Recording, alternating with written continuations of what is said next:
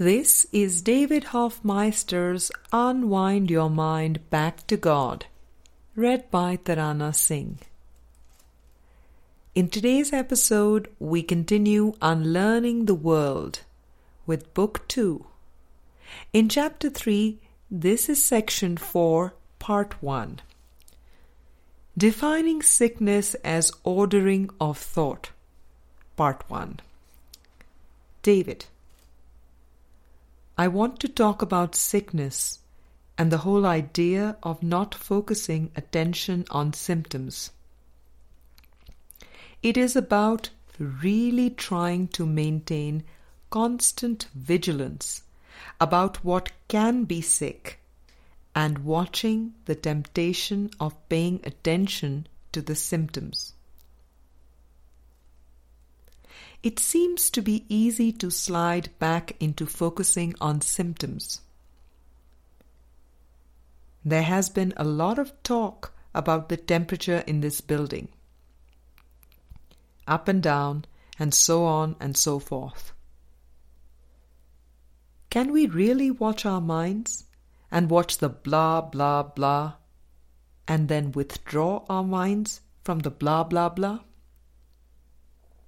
Withdraw from all the chatter. Just try to be very, very attentive to the mind all the time. Keep a close watch. Friend, I am concluding that since I still have some passing symptoms, I must not be as clear as I could be about this. What else could it mean? I notice that when I cough, part of me feels like I shouldn't be coughing, that it is setting a bad example. It feels like I am failing to have a clear mind if I am coughing and blowing my nose. David. That is good. You have said that you would like to be clear. That is important. I also think there is a tendency to get back into talking about the symptoms when they seem to manifest when you are with others. If you are at the point where you cannot have a miracle,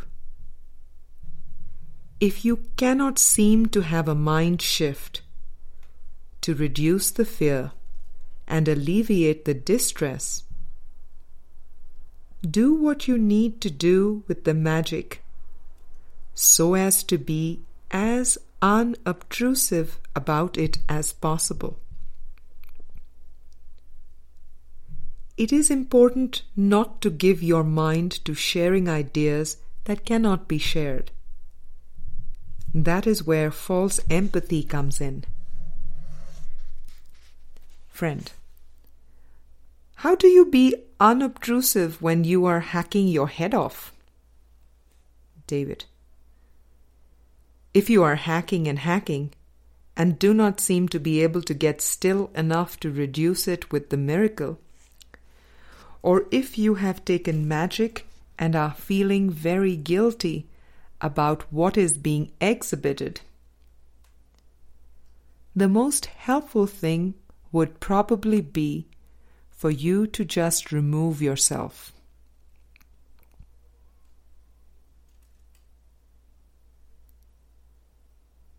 If you are feeling guilty and self conscious, you are making an interpretation that is fearful. If you are feeling that you are not teaching what you should be teaching, or however you are interpreting it in your mind, that is a state where the fear is not getting reduced at all. There is no shift. Someone who seems to mean well asks, How are you doing today?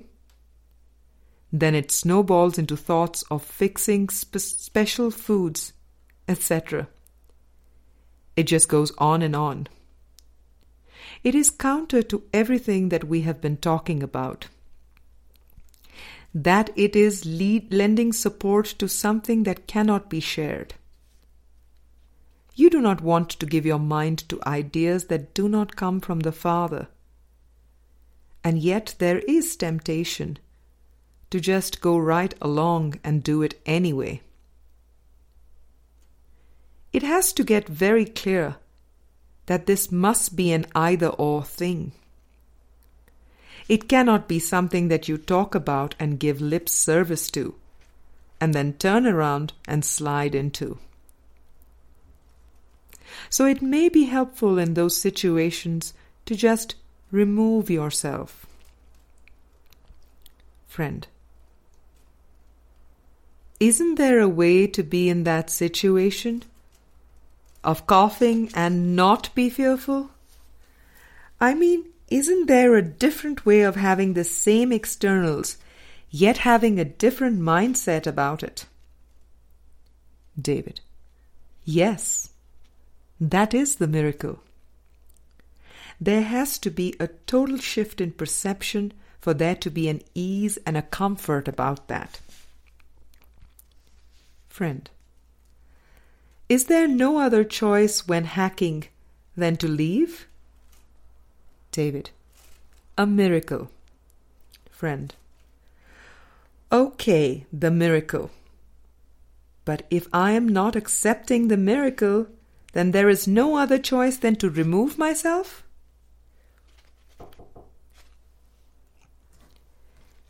David, you are saying you are interpreting yourself as being uncomfortable.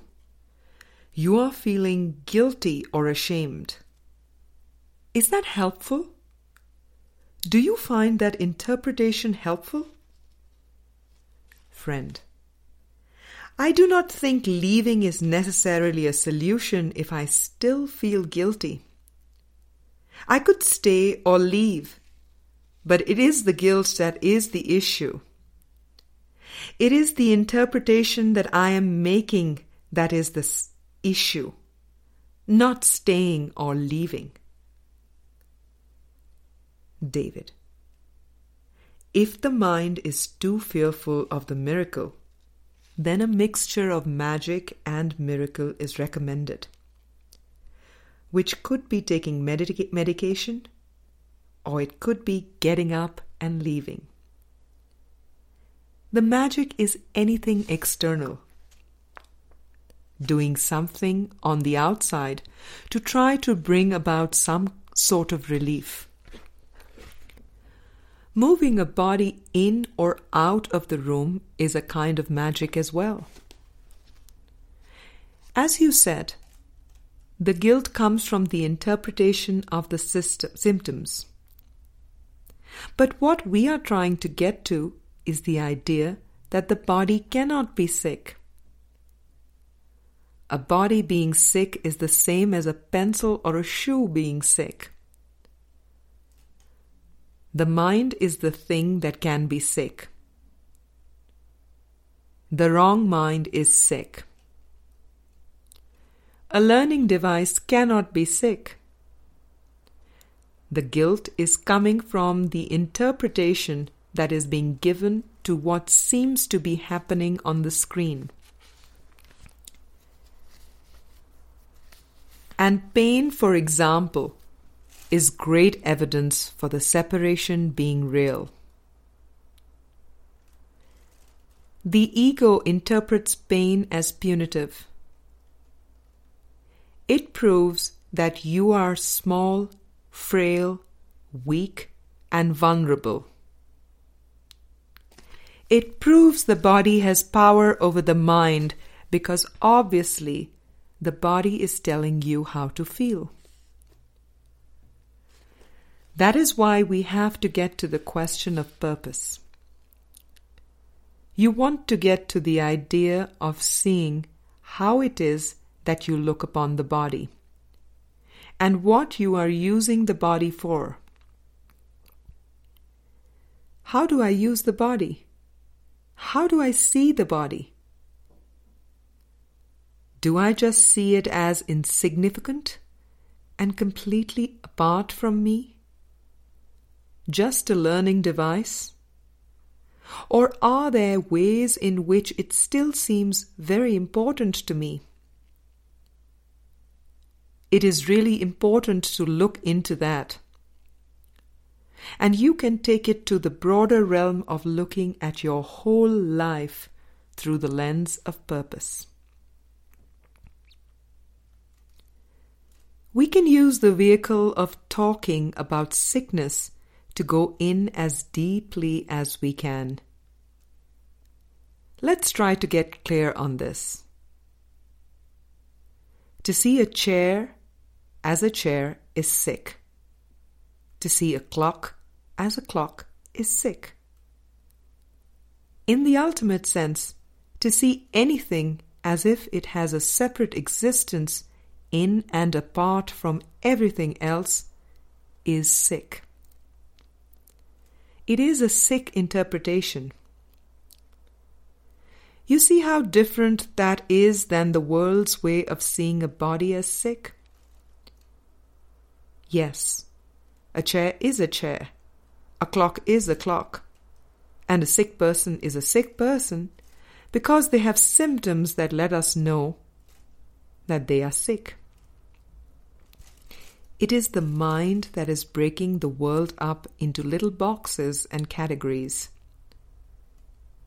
That is where the sickness lies.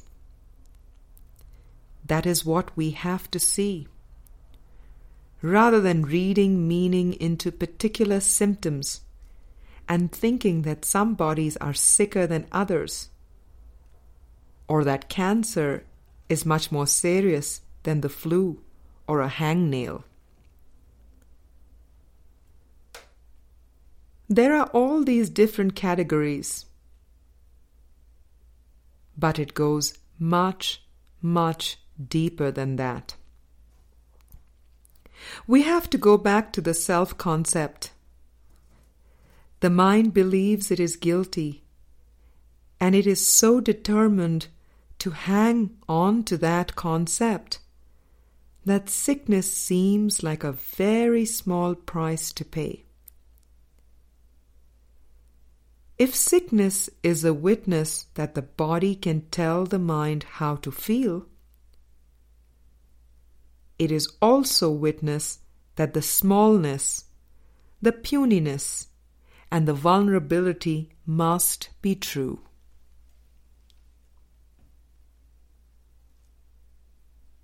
We conclude with part two of this section in the next episode.